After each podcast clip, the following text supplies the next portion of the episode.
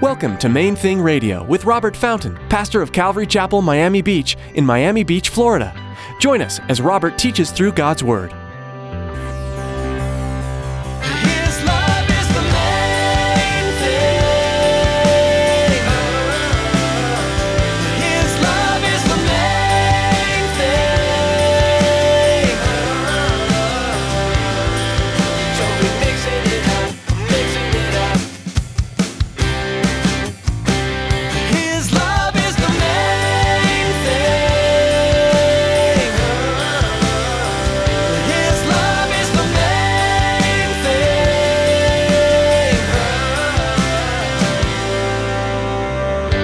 That's the key.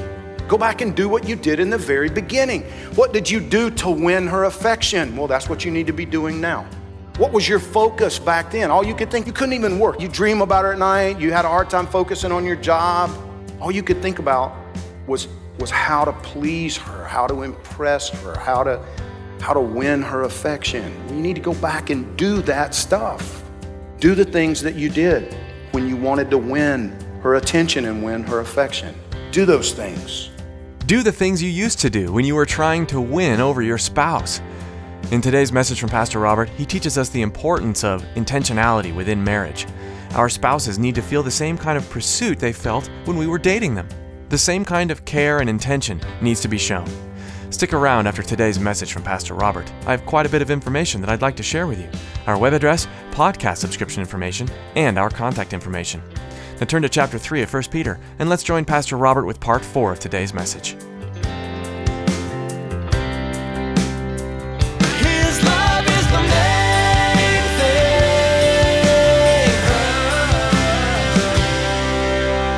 Every single one of us is a broken, flawed, imperfect human being. Do you understand that? And that's why I say, and we joke about it, but I say it quite often, and you know I do, you have issues. All of you. And so do I. Because we're human. We didn't stop being human when the Holy Spirit moved in. He is transforming us, He is changing us, and we need to cooperate with that process, right? That's what this is about. If you will trust Him and cooperate. See, I'm not saying to any of you, husbands or wives, gentlemen, I'm not saying to you that you need to trust your wife to change. Ladies, I'm not saying to you, you need to trust your husband to change. Because that's the other thing that I hear so often. You know, she keeps telling me I'm going to, you know, he keeps telling me I'm not going to do that anymore, but it's the same old story over and over and over again. Stop looking at the human who is next to you and look at the God who promises to do a work in their lives. You see this? You and I, every single one of us as human beings, we have a knack at messing up the things that we try to fix. But your Father in heaven loves you, and He, he never fails. He doesn't mess things up. He promises you that He will work if you'll cooperate. Now, guys, one of the things that we do that, to be honest, as the leader, as the head of the household, this is, this is where we set ourselves up consistently. Consistently, we set ourselves up for disaster in marriage. We sell them a bill of goods when we're dating them and trying to win their affection, and then we do a bait and switch. We sell them this attentive, concerned, compassionate man, and then we get married, and all of a sudden it's, I gotta, I gotta work, I got a job to do. What do you, I mean, come on, give me a break. And we do a bait and switch. I don't think it's deliberate in most cases, but now please hear me on this. Hear me. I've been, I have been now, I've been a pastor more than 20 years. Can't tell you how many couples I've talked to. These issues that I'm bringing up, they're universal. This one, I have never, ever talked to a couple for whom this was not an issue. Do you understand that? I have never yet talked to a couple, Christian or not, where this was not an issue. The guy that, that they bought when, you know, will you please marry me? Oh, yes. And then that guy's gone. He's gone. He has left the building. Two weeks after the honeymoon, he disappears. And we don't even realize we've done it. We don't even realize we've done it because now we get so preoccupied with, with the, the responsibilities, especially when that first baby comes. Oh my goodness, all of a sudden, the guy, if, if he's got any integrity at all, you know, all of a sudden he, he sees that little vulnerable baby that's his duty, his responsibility. This is my child. I never thought about life insurance until I saw David laying there in that baby bed, and it's like, oh, gee, I need life insurance. We get preoccupied with the duties and the responsibilities, and we neglect our wives. And we don't even realize we're doing it. And we, and we think, we think, but they should understand. Listen to me carefully. They don't. You sold them a bill of goods. Deliver. Deliver. Be attentive. Be compassionate. Recognize that what, what you convinced her with in the beginning is now what you need to be doing in your marriage.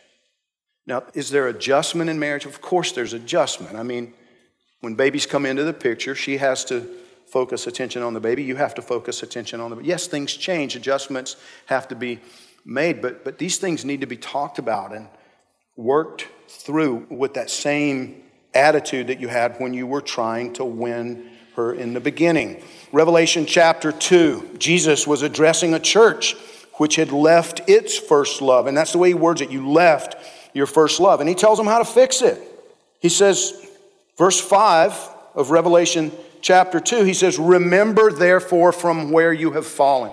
In other words, look back at the beginning. Remember from where you've fallen. Repent and do the first works, or else I'll come to you quickly and remove your lampstand from its place. But that's the key. Go back and do what you did in the very beginning. What did you do to win her affection? Well, that's what you need to be doing now. What was your focus back then? All you could think, you couldn't even work. You dream about her at night, you had a hard time focusing on your job. All you could think about was, was how to please her, how to impress her, how to, how to win her affection. Well, you need to go back and do that stuff. Do the things that you did when you wanted to win her attention and win her affection. Do those things before you lose everything. See, the struggle for both husband and wife comes when your emotions have grown cold and you don't really feel any desire to please the other person. You don't want to do that. I don't want to be a fake. I don't want to be a hypocrite. Listen, just do it. Do what you did in the beginning. That's what you told her you were going to do. You told her by your actions, you told her by your conduct that this was the kind of man you were. Be that man whether you feel it or not. What you feel is not the most important factor, his. Doing the right thing is. Paul wrote to the Colossians a parallel admonition in Colossians chapter 3 verse 18. He says, "Wives submit to your own husbands as is fitting in the Lord. Husbands, love your wives and do not be bitter toward them. Children, obey your parents in all things, for this is well-pleasing to the Lord." He keeps bringing it back to Jesus.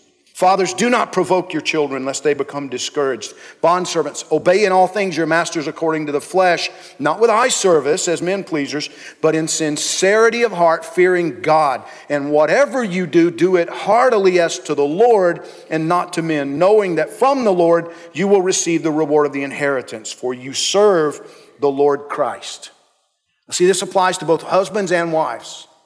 Do it as unto the Lord. Do it for Jesus. Trust Him with it. You can't fix your wife, but you do have a responsibility to work hard at learning to understand what her needs are. You do have a responsibility, gentlemen. Look at me. You have a responsibility, gentlemen.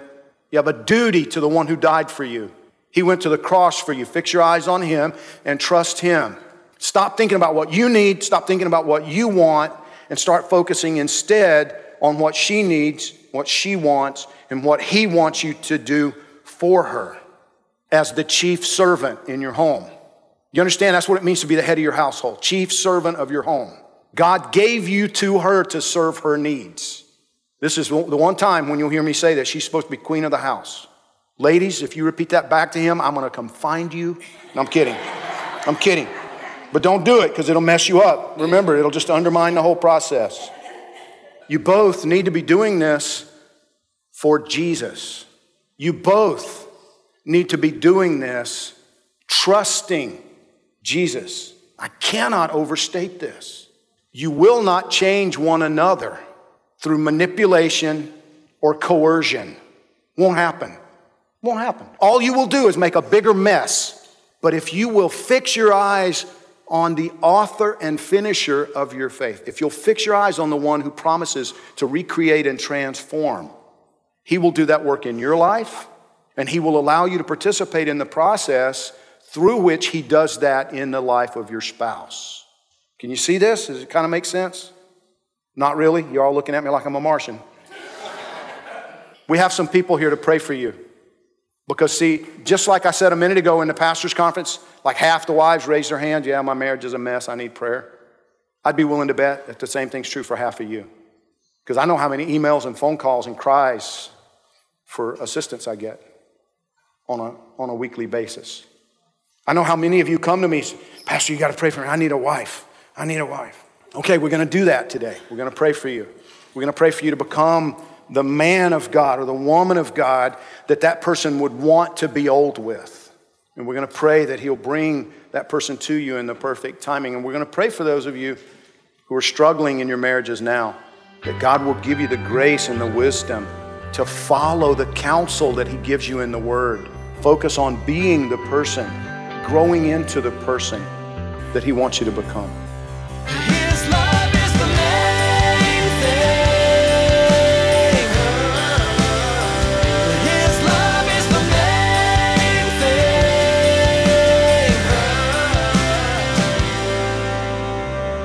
Pastor Robert will have much more to teach us from the book of 1 Peter when you join us next time.